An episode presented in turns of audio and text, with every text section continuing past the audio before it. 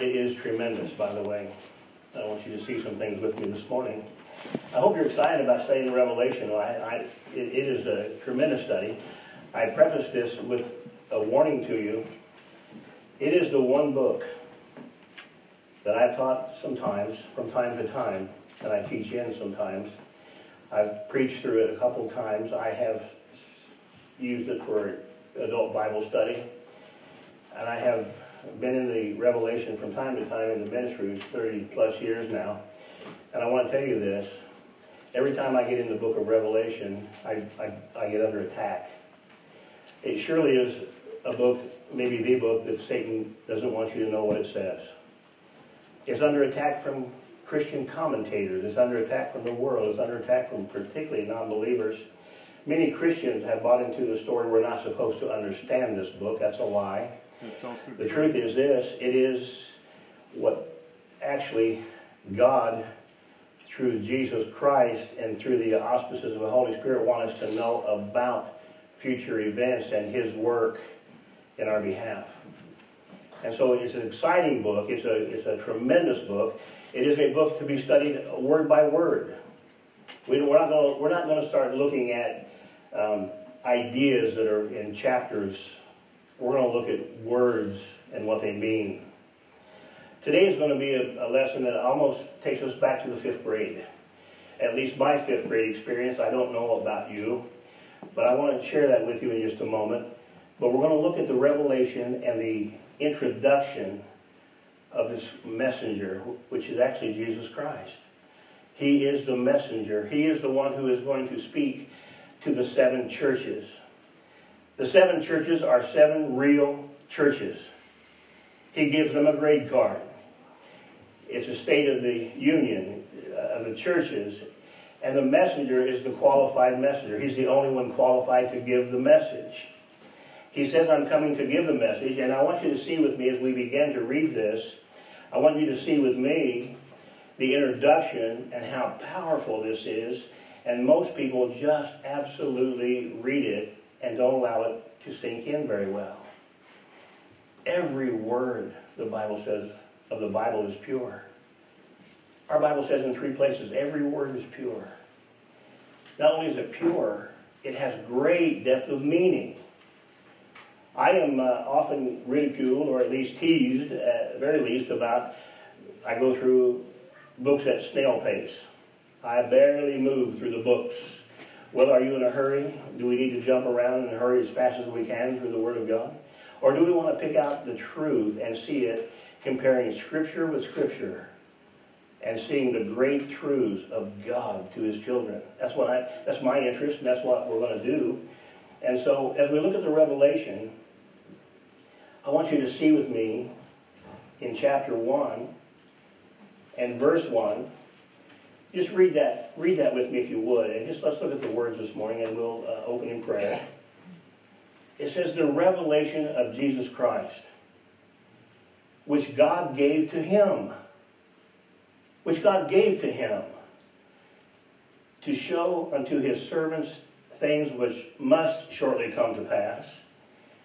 And he sent and signified it by his angel unto his servant John who bear record of the Word of God and of the testimony of Jesus Christ and of the things that he saw. Blessed is he that readeth and they that hear the words of this prophecy and keep those things which are written therein, for the time is at hand.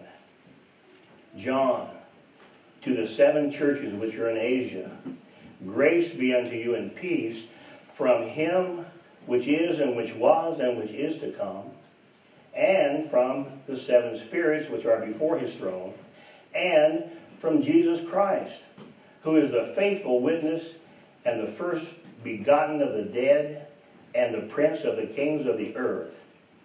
Unto him that loved us and washed us from our sins in his own blood, and hath made us kings and priests unto God and his Father. To him be glory and dominion forever and ever. Amen. Behold, he cometh with clouds, and every eye shall see him. And they also which pierced him, and all kindreds of the earth, shall wail because of him. Even so, amen.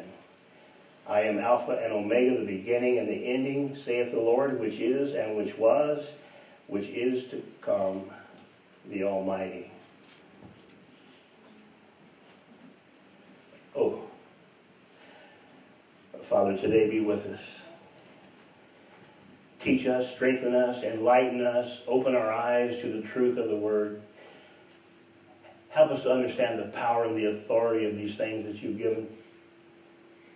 Father, help us to see that it applies to us and what we need to do about it. And by your strength and by the knowledge of who you are, and through your peace and through your grace and through understanding given us and granted to us only by your Spirit, may we endeavor to do these things. And so, Father, today we call ourselves before you, your servants, and pray that you would give us opportunity to serve. In this world in which we live, help us not to just go grow older day by day, but to learn to serve you and to do it with joy and to do it with the knowledge and the understanding of who we are because of who you are and what you have done. Father, we are so grateful today to be called your children. It's an honor, it's a privilege, and Father, we just pray we will not do disservice to that. Help us now and teach us from these words. Teach us what you would have us to know and be with us now in this hour. Push out the cares of this life and the things that would distract our minds from hearing from you. Push that out with us and just walk among us this morning and comfort hearts and open eyes. Lord, teach us now in Jesus' name. Amen. And so we have this, folks, I know that I read it from time to time like it's a magazine article. I'm guilty of just, like, I get I get the mindset of, I've read this before. I've seen this before. I've read this before. Can I tell you this? It's new every day. The scriptures, when you open them, are new. If you studied it yesterday for three hours, you open it, I guarantee you the Holy Spirit has a new idea for you in there. Amen. And all you have to do is be willing to receive it. That's right. It's a wonderful book. It's alive. It, um, it, it, pricks the hearts and the, and the conscience of Christians. It's a discerner, the Bible says, of the thoughts and the intents of the heart. The Bible is a discerner of the thoughts and the intents of the heart, and many is the time, and many, many is the time that I'm under conviction from just reading the passage before I begin to study, because I am a sinner. And the things that it has to say through the power of the Holy Spirit convict my heart before I begin. I'm talking to a, a preacher friend of ours the other night. Absolutely true. And I said, my biggest fear, I guess, one of the things I worry about the most is it does seem to be harsh in today's world to tell the truth and to give out the Word of God. And he said, yeah, you've had all week to wrestle with it. It's new to them. And that's true, isn't it? You can, you can think I'm being very harsh at, in this hour, but as you drive down the driveway and go home and start to think and meditate and ruminate on these things, uh, yeah, that's true. I hope that's what you're doing. Yeah, that's true. What is my part in it? What's, what's the remedy that, can, that I can give? What's my part in helping and not hurting? What's my part in telling the truth and not being part of the lie? What is my truth in that? Yeah, that's true. Are, the, are some things hard to hear? I'm telling you, there a lot of them are hard to hear because we live in this world, in this body. We live in the flesh that wants what it wants. Now, I also know this: I'm not as I'm not as dumb as I look, and, and I've heard no one else is either, but as dumb as I look. But I want to say this to you. I want to say this to you. I know because of 30 years in the ministry I know this. I pray it's not true. I'm not saying it as a fulfillment of any kind of prophecy.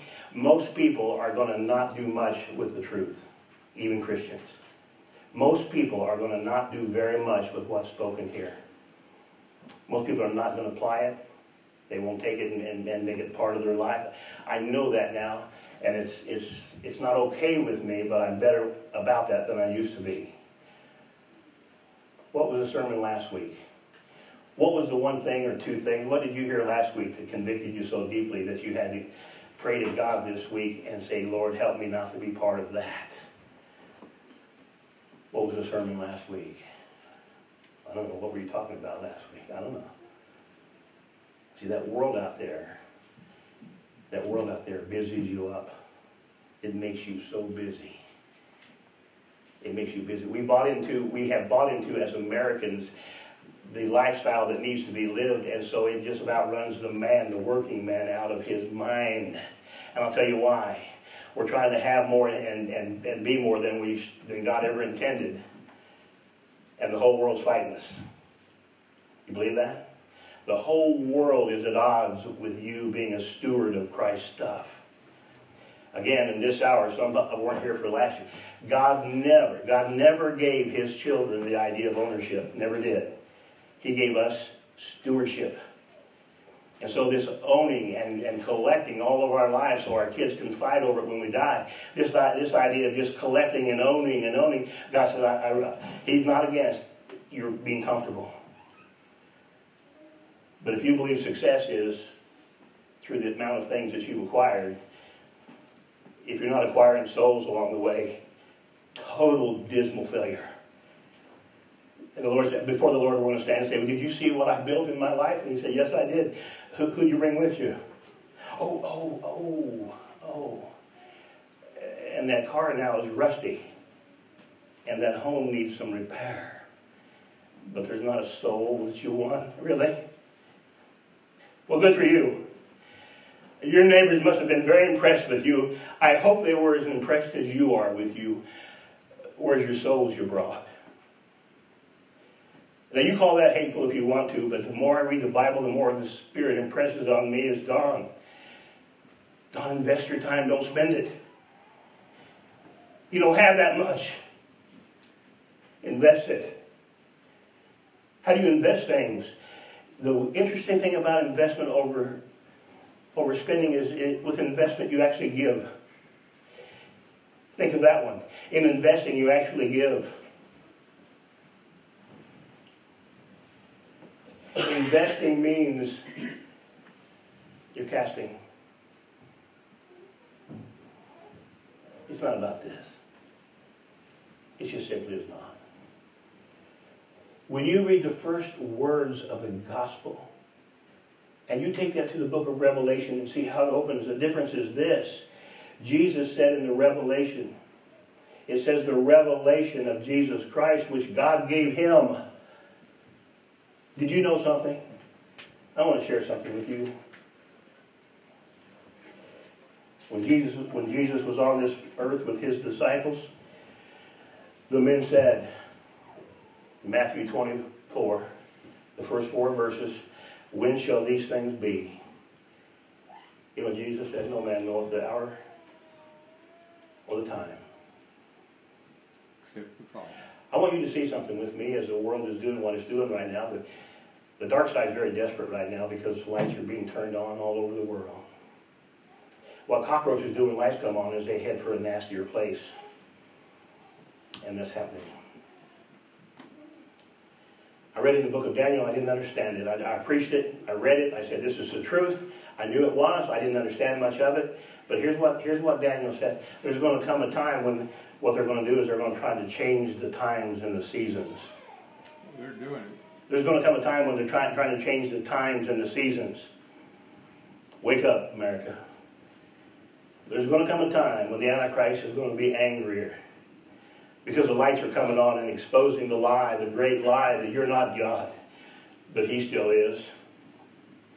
You are not God and they are not God, and we should have a great concept of that, but they don't know that. They believe they're God. And when the light comes on and they look real small, can't even cast a shadow, they get real angry and start doing things, but now they're trying to change the times and the seasons.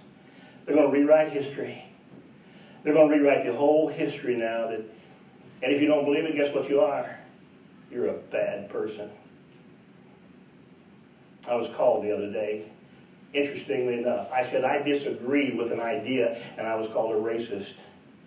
They don't even know what they're talking about, yet they're angry and they're spewing this stuff. They're here to change the times and the seasons, and I'll add one thing, not that it's, I'll add this for your understanding. They're changing the narrative and the definition. Yep. They're changing the time, the seasons, the narrative, and the definition of words. I want to tell you something about this. It's your greatest treasure. And the words mean something. And they mean everything. And it can't be changed. And we open up the Bible with God saying in Deuteronomy, the rehearsal of the first four books, the law given to Moses, the first, the first thing he says in his rehearsal, the, re, the retelling of the, of the events of the years of Moses, he said this one thing, if you change the word in here, God will curse you. Don't take away or add to, or God will put the curse on you. We're going to end up in chapter 22, and you know what God says when he closes the book? I gave you the revelation of Christ. I'm revealing my Son to you. It is what we call full disclosure. When I sell a house and when I'm part of uh, when I'm part of the group that's selling or, or buying of a, of a property, the one sheet they want to see we know you want 800,000. We know you want a million. We know you want 300,000. We want to know how, what's, what's the state of the union here. We want to know if the dishwasher works. We want to know if your roof leaks or if you patch it up and paint it where we can't see it and we're going to have a surprise the first time it rains. We want to know if the basement's caved in, cracks down there that a cow could walk through and not just a mouse. We want to know these things. We want full disclosure of this property. This is the full disclosure of Jesus Christ. There's no surprises. We're not going to get to a place where it's all, all hell breaks loose and go, they didn't tell us about this. He said, I'm telling you word for word very carefully what, you, what to expect because I love you. And I'll even tell you the bad parts. I'll tell you the bad parts with the good parts. It's going to get ugly. Because he that endures to the end shall be saved. And that's not the salvation we talk about for eternity. It's this. You shall be saved from the terrible anguish of the people who don't know or don't believe is coming. You will be saved from that train blindsiding. You'll be, you'll be saved from being blindsided and go this. What was on the news today? What did they say? That's exactly what God said. That's exactly what He said would happen. And you know what I can believe if, if I can believe that? The next line says, I told you because I love you. I can believe it because he said it, and I can believe what he said because I saw it. He told me that's coming, and there it is. And guess what? He said, I told you before so you wouldn't get hurt by it. Don't you love him this morning? Come on, isn't he something? Isn't that, isn't that God something? Full disclosure. Now listen to what he says. The revelation of Jesus Christ, which God gave to him to show to his servants. The revelation that God gave to him. Here's what it says in Mark 13 and 32. Here's what the Bible says. But of that day and hour knoweth no man, not the angels which are in heaven, neither the Son, but the Father. They said, Jesus, when are these things going to happen? He said, I don't know. Father hadn't told me yet. He said, I'm telling you what he told me. I say nothing that he hasn't told me to say. Read it in John. He says, I don't say anything or do anything that the Father doesn't tell me to say or do. Right. And they said, when are these wild things happening? He said, I don't know. Angels don't know it. I don't know it. No man knows it. God knows it. The revelation starts with this. God said, now I gave it to my son to give him to you. I gave my son the revelation of, of the end times that he might give it to you. Do you love him for that? Should we throw this book in the trash? Isn't the rantings of a crazy lunatic, of a deprived or drug-induced mind, or is it the disclosure of God to his children? We have to decide that. I'm telling you, it's full disclosure from a God who loves you, who loves me. And when I see the things, when I see the things that are happening in the world, and I hear the the uh, lies called media about what's going on and the covering up. Here's what it is. It's the Lord saying what I tell you. And I say, there it is. Does it hurt? I don't want my grandkids going through these things. I do not. No, no one does. Amen, brother. But I tell you this. Before the Lord comes back, it's going to get uglier than it gets pretty. It's already ugly. And I tell you what, the revelation is the full disclosure of those things. It is. And so it's the unveiling, it's whatever you want, it's called full disclosure. God gives it to Jesus to show to his servants the things must shortly, must surely come to pass. and he sent it and he signified it. He sent it and he had signs to prove it. He had signs to prove it, folks. It's time for us to wake up as a church. And then it says this look very carefully at that sentence at your Bible. If your Bible's open, look at that sentence. He says, And he sent and signified by his angel. Who is God's angel? Jesus. Jesus Christ, his messenger. He's the one that comes to the churches with the message. It's his angel. Did you know the Bible calls Jesus an angel? We know he's called all kinds of things, but you know that God called him, he's my angel. He's my messenger to the people. And what message did he give? My, my, my, it's called the Word of God. And so we move on. We move on, we've been through this, and you think, we talked about that last week. Not these things we didn't. Not these things we didn't.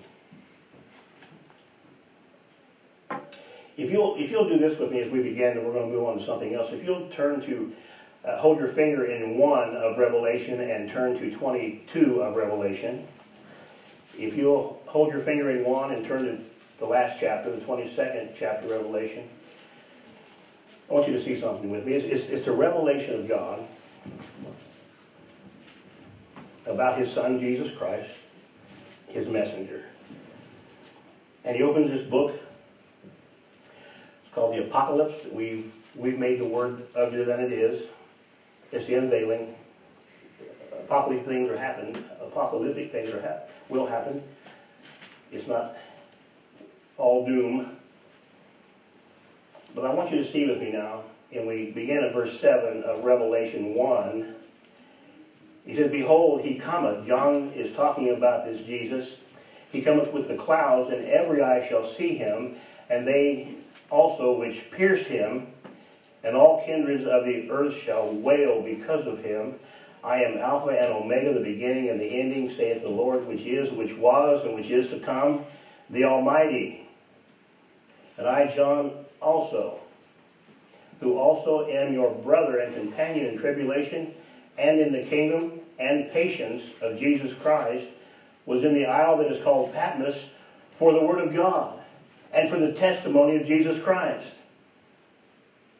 And I saw in the Spirit on the Lord's day, and I, am sorry, excuse me, I was in the Spirit on the Lord's day and heard the trumpet behind uh, me, a great voice as of a trumpet I am Alpha and Omega, the first and the last. What thou seest, write in a book, and send it to the seven churches which are in Asia, unto Ephesus, unto Smyrna, Pergamos, Thyatira, unto Sardis, unto Philadelphia, and to Laodicea. That's how he opens his disclosure with his command, with his, with his, uh, with his will, and if you go to Revelation 22, you pick up in verse 13, he says, I am Alpha and Omega, the beginning, the end, the first and the last. Blessed are they that do his commandments. One of the last things Jesus says, one of the last things God the Father discloses in full disclosure is I'm telling you the way it is. This is an honest statement, and he signs his name to it. And so, again, when, I, when we're looking at property and I say, okay, we have the sheet of what you, how much you want and what the terms will be and what all, okay, we have all that. This is the most important sheet in, in, in the package to you not being sued later for being a liar, for, for hiding things. And there are two sheets actually. One's called a full disclosure, and the other one is lead-based paint and, all, and, and it's, it's the most dangerous one in there. But it's the one that if you just check, I have no knowledge, you're completely scot-free. If you check one box on there, pretty much, pretty, you, I have no knowledge. Now, if, you, if you're selling a house that was born in 1912, uh, uh, built in 1912, probably, but it's been painted 93 times, I don't know. The room used to be a lot bigger than it is. Uh, uh now it's real thick and it's also a type of insulation. And uh, I still want to meet the kids who eat paint chips. I've never seen them, but they tell me they exist, and uh, and uh, I'm like, uh, we, we apparently have a lot more food in our house than that. We the chips that we ate were not paint. I want to say this to you, but here's what you got: is you have a disclosure of paint, lead-based paint, that because that hurts children when they eat it. It's even toxic if you if you breathe it. It's like outside asbestos, shingles, and we've been through all that. That's a very important document. The other part of it is this full disclosure of the maintenance, the state of the house. Any leaks in the last years? Uh, are you hiding anything from us that the new owner will move in and uh, and have a tremendous uh, surprise the first time the wind blows, the sun shines, it rains once, it gets dewy outside, frost. What what what what do you got? Jesus signs his name to this for the last time. I'm going to pound on this until I drop dead, which may not be too many days, but I want to say this to you. Blessed are they that do his commandments. Hate me, walk away, talk bad, call me names. I could care less. I'm telling you, I'm giving full disclosure as a messenger of Christ. He said the messengers to the seven churches. You look that word up, it says pastors. The message, this is to the messengers of the churches. Here's what the problem is in your church. He's a messenger. He gave the message to Jesus. Jesus gave it to John. John gave it to the pastors. And he says this. I'm going to tell you one more time, people. One more time. Blessed are they that do his. Not they that know him. Not they that disregard him. Not that any other. Do. It's an action word, and God knows if you do them or not. I'm not telling you I'm going to stand before him completely squeaky clean and you need to do a lot of work on yourself. I'm saying this. This is a command to us we need to keep in our minds as we live our lives. The blessing of Jesus Christ at the judgment and to the, into the eternal state of our souls is going to be based on did we do his commandments? Did we do them? We have the most lackadaisical church today who believes if they show up occasionally, put a $5 bill in the plate, God is so tickled with them and they did him a wild favor. And then you read the book of Isaiah, and chapter 1 opens and says this The Lord says through his prophet, He said, Ask him this for me. You ask him this for me. Here's how you build a church. Ask him this for me. What are you doing here? Why are you in my house? Read it. Oh, Don, you just read that stuff. You just say what you read the book. He says in Isaiah, here's what I want you to tell them. The sheep and the ox and the ass know where their crib is. They know where their home is. You don't even know where you live. What are you doing in my house?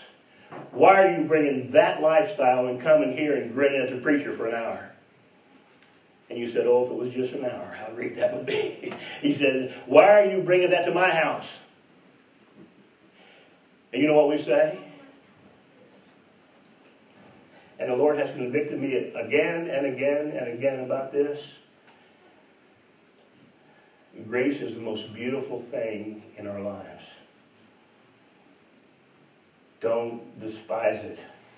Don't do despite to the grace of God. Salvation that is yours for eternity is a tremendous doctrine. Praise God.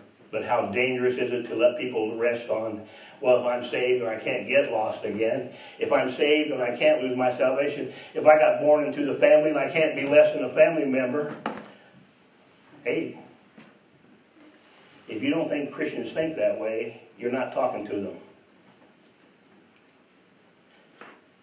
I'm telling you this the reason he told us about his grace and Paul pounded it to us and the reason he told us about our security in him forever is this I want your gratitude.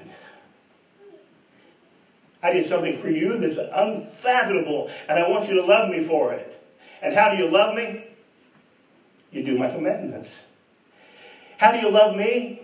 You give of yourself. You give stuff away. You give your time, your effort, your money, your home. You give of yourself to enhance and to build the kingdom not about your kingdom, it's about my kingdom, God says. And if you think Christians, again, are not building their own kingdoms, wake up. Wake up. Now, I'm going to tell you something else. He has given many of his children tremendous financial success. That's his love and mercy. But that's going to that's going to bring people into a greater judgment. What did you do with that? It doesn't have to be a greater judgment. It has to be. It's just the Lord says, "I gave you a whole bunch, so you're responsible for a whole bunch." That's right. What did you do with a whole bunch? I grew up around people who knew the value of a dollar. They had white heads and brown arms, and uh, and uh, they knew what work was. There wasn't a lot of extra around the house. It wasn't about capital flow. It was about living and raising the food and and getting your own and living that way. And I moved into a situation in town where uh, no one does any of that. Um, it's grocery stores and, and uh, fruit stands and everything else. But I tell you this. People out there knew the value of a dollar. They worked to get everything they got. And they were the most giving, sharing people I've been around in my life. They come to the house for something, they bring a quart of pickles and a, and a pie or whatever. Well, I made pie today, made two, don't you kids have one? I heard a lot more of that happen. I never, they never told me it happened. I don't know why. But they brought what they had. I moved into town. Out in the country, can we, can we, can we hunt on your back of your farm? Well, yeah, but don't shoot the cows. Can we hunt back there in the timber back there? Yeah, you can. You can hunt mushrooms, you can hunt squirrels and rabbits, but don't hunt cattle. We just don't want you to do that. It costs too much. Moved into town, they're signed up, keep off the grass. Don't step on my yard. In the country, you could come and have an afternoon there for your pleasure. In town, you can't step off the concrete onto my grass. Whole different thing. But you know what Jesus said to his children? I'm going to say this again. You're going to hear it, you're not going to hear it. Shut your ears, plug your ears. He said, The reason I give stuff to you is so you can give it away. The reason I give you stuff is you can give it away. Praise God. And he said, once, he said, I know that's hard on you, it's hard on your flesh, and that's why I have to keep telling you that. But once you get into the cycle and you realize something, I can't outgive him. The more I give, the more he gives, and I have more, and I give more, and the more I give, the more he gives. And he said, guess what? You're not going to win souls if people don't trust you. You know how you trust? They learn to trust you?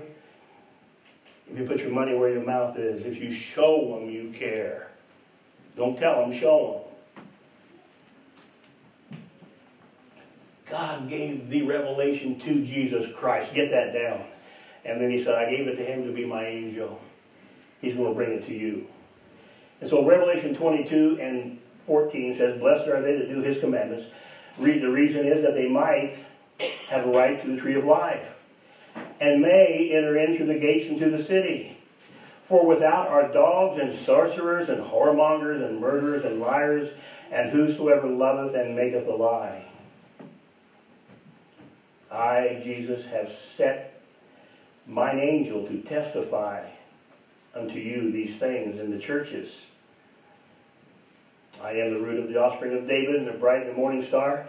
The Spirit and the bride say, Come. Let him that heareth say, Come. Let him that is athirst come. Whosoever will, let him take of the water of life freely. Don't you want that honor?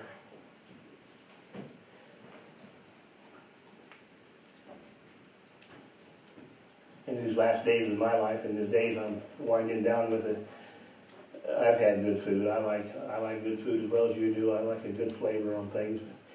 My favorite thing on the table is a glass of cold water. Good, clear, cold, clean, cold water. I go to my desk and my wife brings me a glass of cold water. And I'm going to say this to you. That's an earned drink in heaven.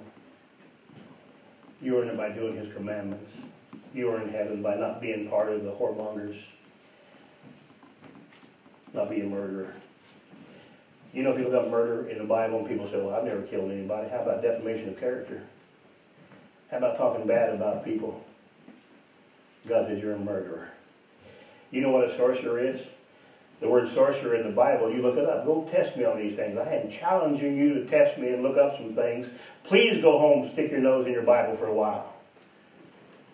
Get your nose holes right down there in those pages where your eyes can see what it says and just ask the Lord to tell you what it means. Praise God. You know what he said? These people are sorcerers.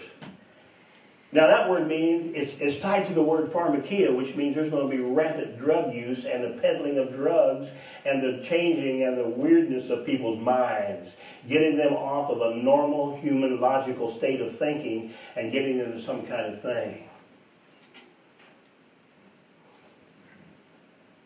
Sad, but true. But it's out there.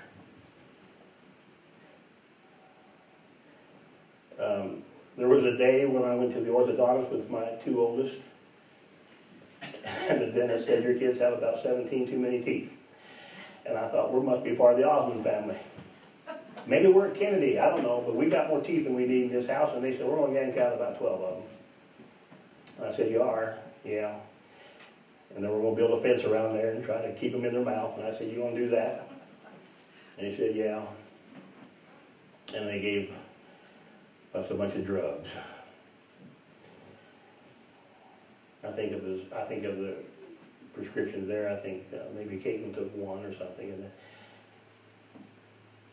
you know, her big fight was where she worked. The people were threatening her to bring those in to give them or sell them. I guess is that right? They were threat. I got a call, uh, Caitlin. I said, "What's the matter with you?" One night. I said, "What's the matter with you?" Nothing. What's the matter with you? I said, "You look different." Nothing. I'm not telling you. Them drive, a couple of drivers, a couple of people in the office. If I'm not telling right. So they come and threaten me, saying, "You bring those to me, I'll buy them all. I want them. You, I'm gonna buy those from you, ten dollars a piece or whatever it was, and we can make it." I went in there. I had three of those bottles in the thing, in the uh, hallway, where Jan and I still keep our drugs, and we went in there. I said, "Who are they?" She said, "I'm not telling you." I said, "Tell me who's doing that." She said, "I'm not telling you." I said, "I'm telling you right now. I'm getting rid of these, and if one more person, um, you tell me." Is that right? Yes, right. Did you know in the last days drug use is going to be rampant according to the Bible? Is that true? Can we look at the world and say there's a problem with drugs? Everything else in the Revelation is true as well, people. Whoremongers and murderers. And you can be a murderer without ever, ever owning a gun or a knife. You can just slay people with your tongue. And the Lord says, I'm going to talk to you about that when you come see me. Because one of these days you're coming to my house. And again, you'll have the home court advantage. We're going to stand there, and guess what you're going to say to him? Whatever he allows you to say. I don't think people understand what a tribunal is. A tribunal is this the sentence has already been handed down, and we're just going to tell you why you're dying or why you're living. We're going to tell you the outcome. We're not here for you to argue. We have set the sentence. The judgment seat of Christ in the original language, you look it up, is called a tribunal. The Lord's going to have eyes as flames of fire.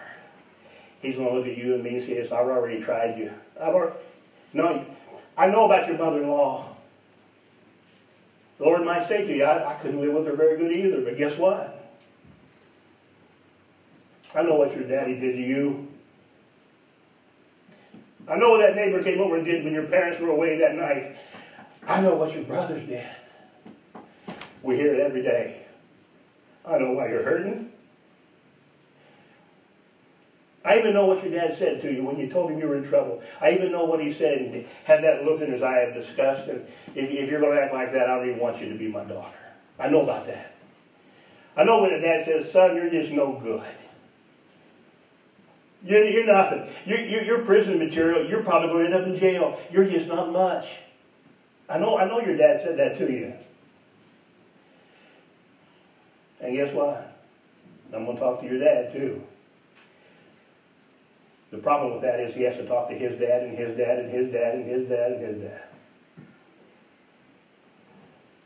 We can change it. We have the power and the authority and the spirit living in us that we don't have to live like that.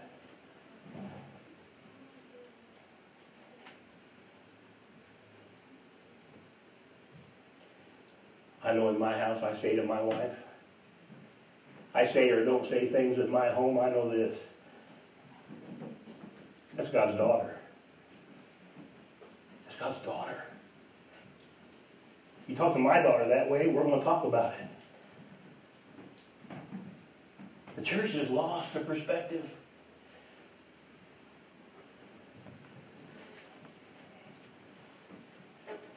Here's another thing I'm going to add, and I'm going to move on. This is John, 1 John 5 and 3, as we're talking about these things.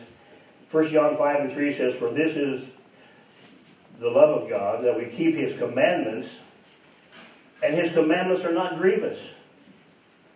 If you love him, it's not, it's not a terrible burden to have to do the things he called you to do.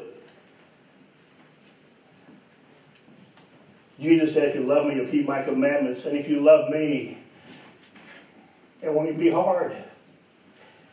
You won't be thinking, oh, I, I can't live with somebody anymore because, or that's not a grievous thing. It's the truth of God. And said, listen, I want to be blessed. I'm moving out. I'm going to tell him, mister, you marry me, you get gone. If you don't love me, I'm going to not love you right back. Praise God. Amen, brother. You think little of me, I'm going to think little of you. You love me or not? I'm going to keep God's commandments.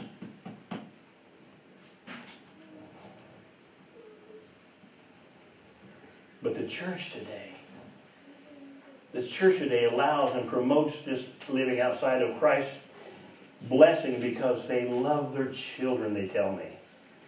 They love them enough to let them live like hell, be outside the blessing, and face a Christ one day that said, You didn't do my commandments. But he wouldn't marry me. She wouldn't marry me. They said if I got married, it would cut into their taxes. It would cost them at the 15th of April. You wouldn't believe how many old people come up to me in a wheelchair and say, Would you bless our union? I said, What do you want me to do? I want you to bless our union. I said, You want to get married? No, I can't get married. My kids and her kids would get all messed up in the settlement then. You believe me? That's right. Well, I'm not lying to you.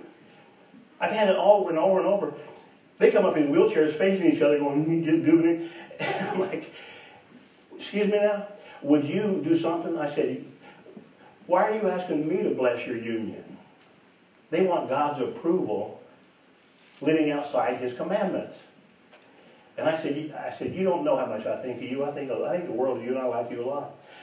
There's not one chance this side of a fiery hell I would get God's name involved with living together without the marriage. I, I can't do it. I thought you'd say that. I said, no, why'd you ask me? Why'd you put me on the spot like that? I said, you want God's blessing? Get married. You want to live together like you're married? Get married. Now, this doesn't fly in the church today. That's meddling. Oh, the government's got it set up where it's not cost effective to be married. If you knew what the value of God's opinion is, the government has nothing to do with it. The lying, cheating government, which is a Ponzi scheme, has nothing to do with fulfilling God's commandments. It's your heart, not theirs. Their heart, of course, is to have you in a nasty situation. That's where they want you. They want to keep you there. God says, get out, be free, be clean, live before me with a pure heart. Old man, I, am not telling this old man. He didn't have a tooth. His ears weren't working. His eyes were gone. I'm not sure what he was wearing altogether. I didn't want to look that far, and he asked me if I'd marry. I said, why don't you marry her? I said, if she's willing, I can't. you better hurry up. He said, no, I can't do that. My kids would be mad. I'm telling my kids right here, all three of them in the room, you divide that $100 bill however you want to. I'm not living here to build things to give. I'm building here to take people with me. If the Lord blesses me and some of my kids can go to school for a month or two on what we leave, God bless them. Otherwise, I just want the kids to be there. That's my heart. I just want the kids to be, come be with me. Praise God. My whole heart. Learn this, my little lovely children. Learn this from me if you learn from no one else. God has a purpose and a plan for you. Do that thing and you'll be happy. You'll have a joy. You'll attract the right spouse. You'll live in a freedom the world doesn't know. There will be a peace in your house the world envies. But most of all, you'll have the hand of the Lord upon you. Praise God. And He'll bless everything you do. He'll bless you at every turn. I hope people believe that. No one ever told me that when I was a boy. No one ever. There's not a preacher. There wasn't a Bible. That I never heard that when I was a boy. What are you going to do when you grow up? What are you going to do when you grow up? The child of good Christian parents says, I don't know. The Lord hasn't told me yet. What are you going to be when you grow up? Bigger. Pretty hungry, looks like, from the rest of my family. Fairly angry. Why, why are you asking? what are you going to be? Uglier than I am now? Why, why do you ask? Here's what the answer is to the kid who really knows and the parents love him with all their heart. I'm going to be what the Lord made me. I'm going to be what the Lord made me to be. And I'm going to do it with all the strength He gives me. Praise God. And I'm going to honor Him every step of the way. I'm going to give Him praise and honor and glory all my days. All of them. What are you going to be? Satisfied. I'm going to grow up and be satisfied. I don't know how the numbers fall for you, but I hear this from almost every man I know working. I do not enjoy my job. I have to work and I have to provide, and I'm glad to do that. I am glad to do that. 30 years ago, 20 years ago, 10 years ago, many men couldn't wait to get to work. They'd go early and sit outside the gate so they could read the paper and drink coffee before they punched in. They would. I know. That's true. Yeah. That's true. Men used to get up early. And I asked them why. They said, well, I got away from the kids for one, but I'd sit out there in the truck. Somebody'd crawl in there with me. We'd have a cup of coffee and watch until the gate opened. Go punch in and enjoy the day. You know what they did after that? They stayed on a half hour later talking to the new crew coming on and just talked to them, see how they were doing, and, and, and enjoyed their company. But I'm telling you, this has changed. The people now who won't work have the upper hand. The people who won't do the job and just drive you out of your mind have the upper hand. And you can't tell them you're not doing your job. That's illegal. I think it's racist, according to the new definitions. It's changed. But you know what the Lord said? I want you to talk to me every day. These little children and grandchildren of mine, they go to bed at night. If they go to bed at night talking to the Lord, Praise God. being acquainted with Him and sharing their heart with Him, Amen, I get they, they will know they will know when it's time to go where they're supposed to be going. They will know. The Lord said, I want you to do this. And here's what they're going to hear. I know it. If they do what I'm asking them to do, here's what they're going to hear. Oh, honey, you're smarter than that. Well, you have all kinds of it. What are you going to do that for? You see, the world doesn't define you. Jesus does. Praise God. You don't even define yourself. You have no right to do that. Jesus does. And he said, Don, you were born into a family. I knew it. I knew it before you did. I put you there in that order on purpose, on that day, on that, for a purpose, and I gave you different characteristics and traits and, and gifts than the other kids there for a reason. And I want you to go into this world and show the world and tell them what I told you. You show them why I made you. You show them my plan and my purpose for you. Don't you, don't you let them define you. I've already done it. Don't even worry about defining yourself. I've defined you. Now go do it. Jesus said, Blessed are they that in those days when they stand before me. Almost uh, every Christian I know has said one thing or another this way to me. I hope I hear well done. I think that's a good hope. I don't expect to hear it myself, but I want to say something to you. How can you hear well done if you didn't done what he told you to do? How are we going to hear well done if we didn't do it? Well avoided, well skirted. You built your kingdom, And the Lord said, I want you to build mine. Oh, I want you to build mine.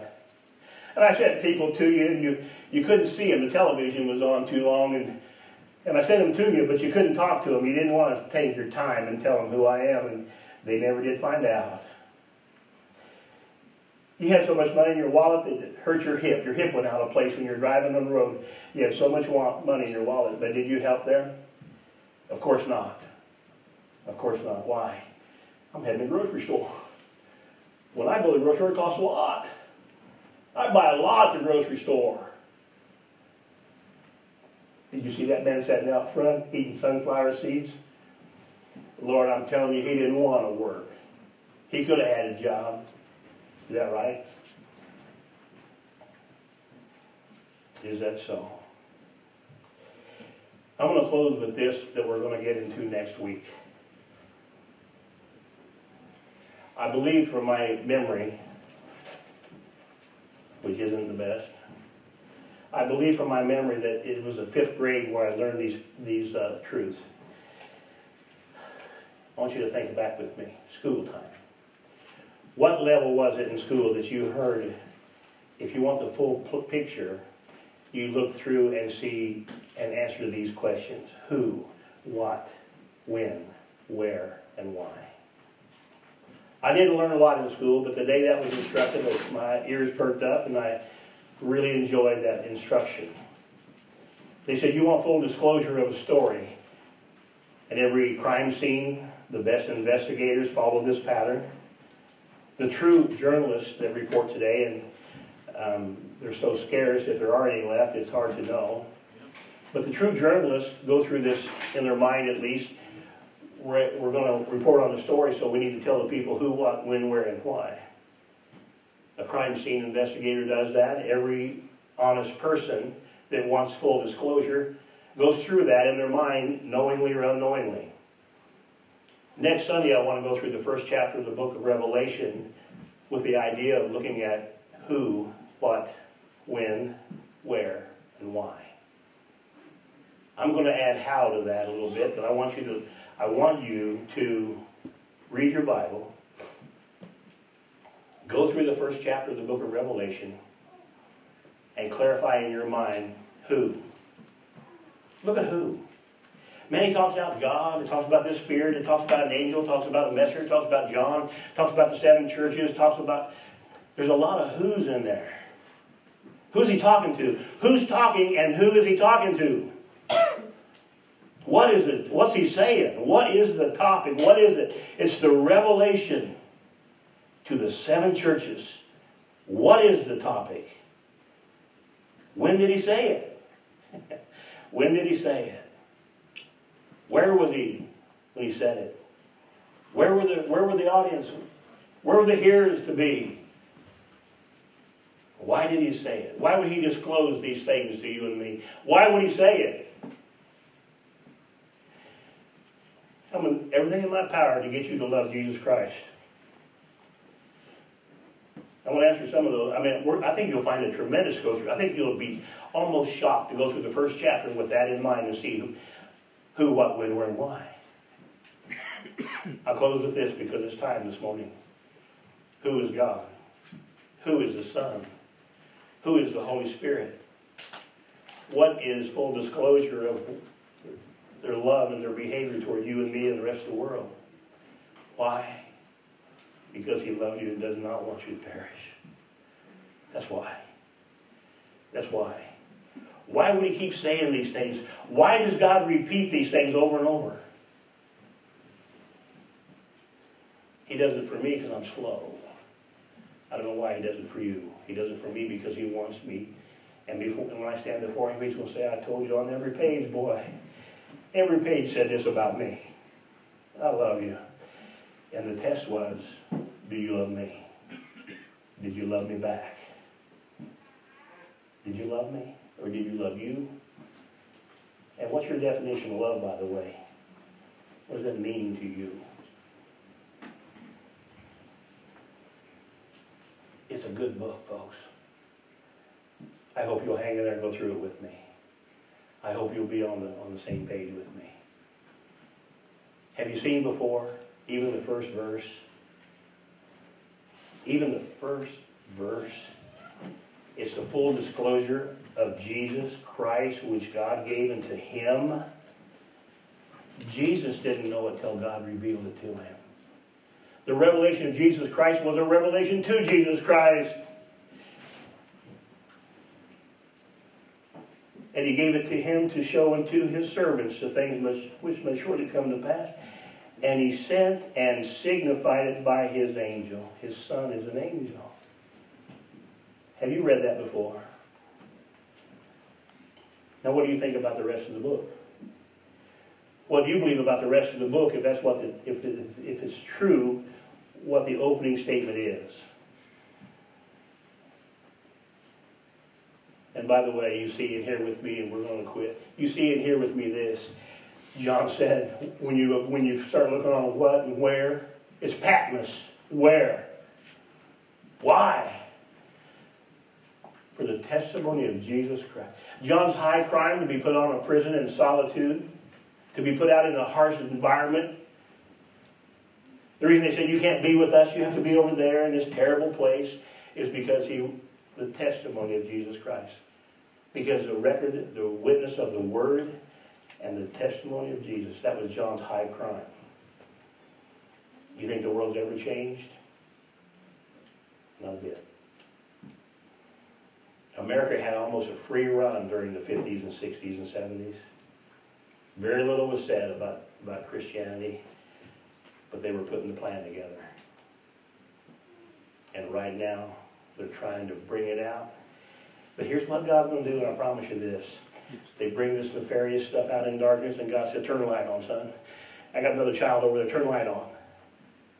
I'm going to bring it out this way. They always come in the back way, and God, and God says, I got a light over there too, turn that light on. And the roaches are in confusion. They're scattering and scattering, but when they scatter, they're looking for another dark place, and they keep hitting the light now. The lights are coming on and they're confused, they're angry, they're afraid, but they are roaches. They are vermin. Will you be a light? God said, I want you, my child. Will you be a light? Will you tell the truth? Will you tell them? John 8 44 says, Satan can't tell the truth. John 14 6, Jesus says, I am the truth. That's right. Pick which side you're on. It's come to the battlefield. And Father, we thank you again now. What a tremendous privilege it is to congregate as a body, to be taught by your Spirit and your word. And what a lovely truth that Jesus is your angel. He's your messenger. He disclosed you in his life on this earth, and you disclose him now. Help us to understand and to live this life, we pray. In Jesus' name, amen.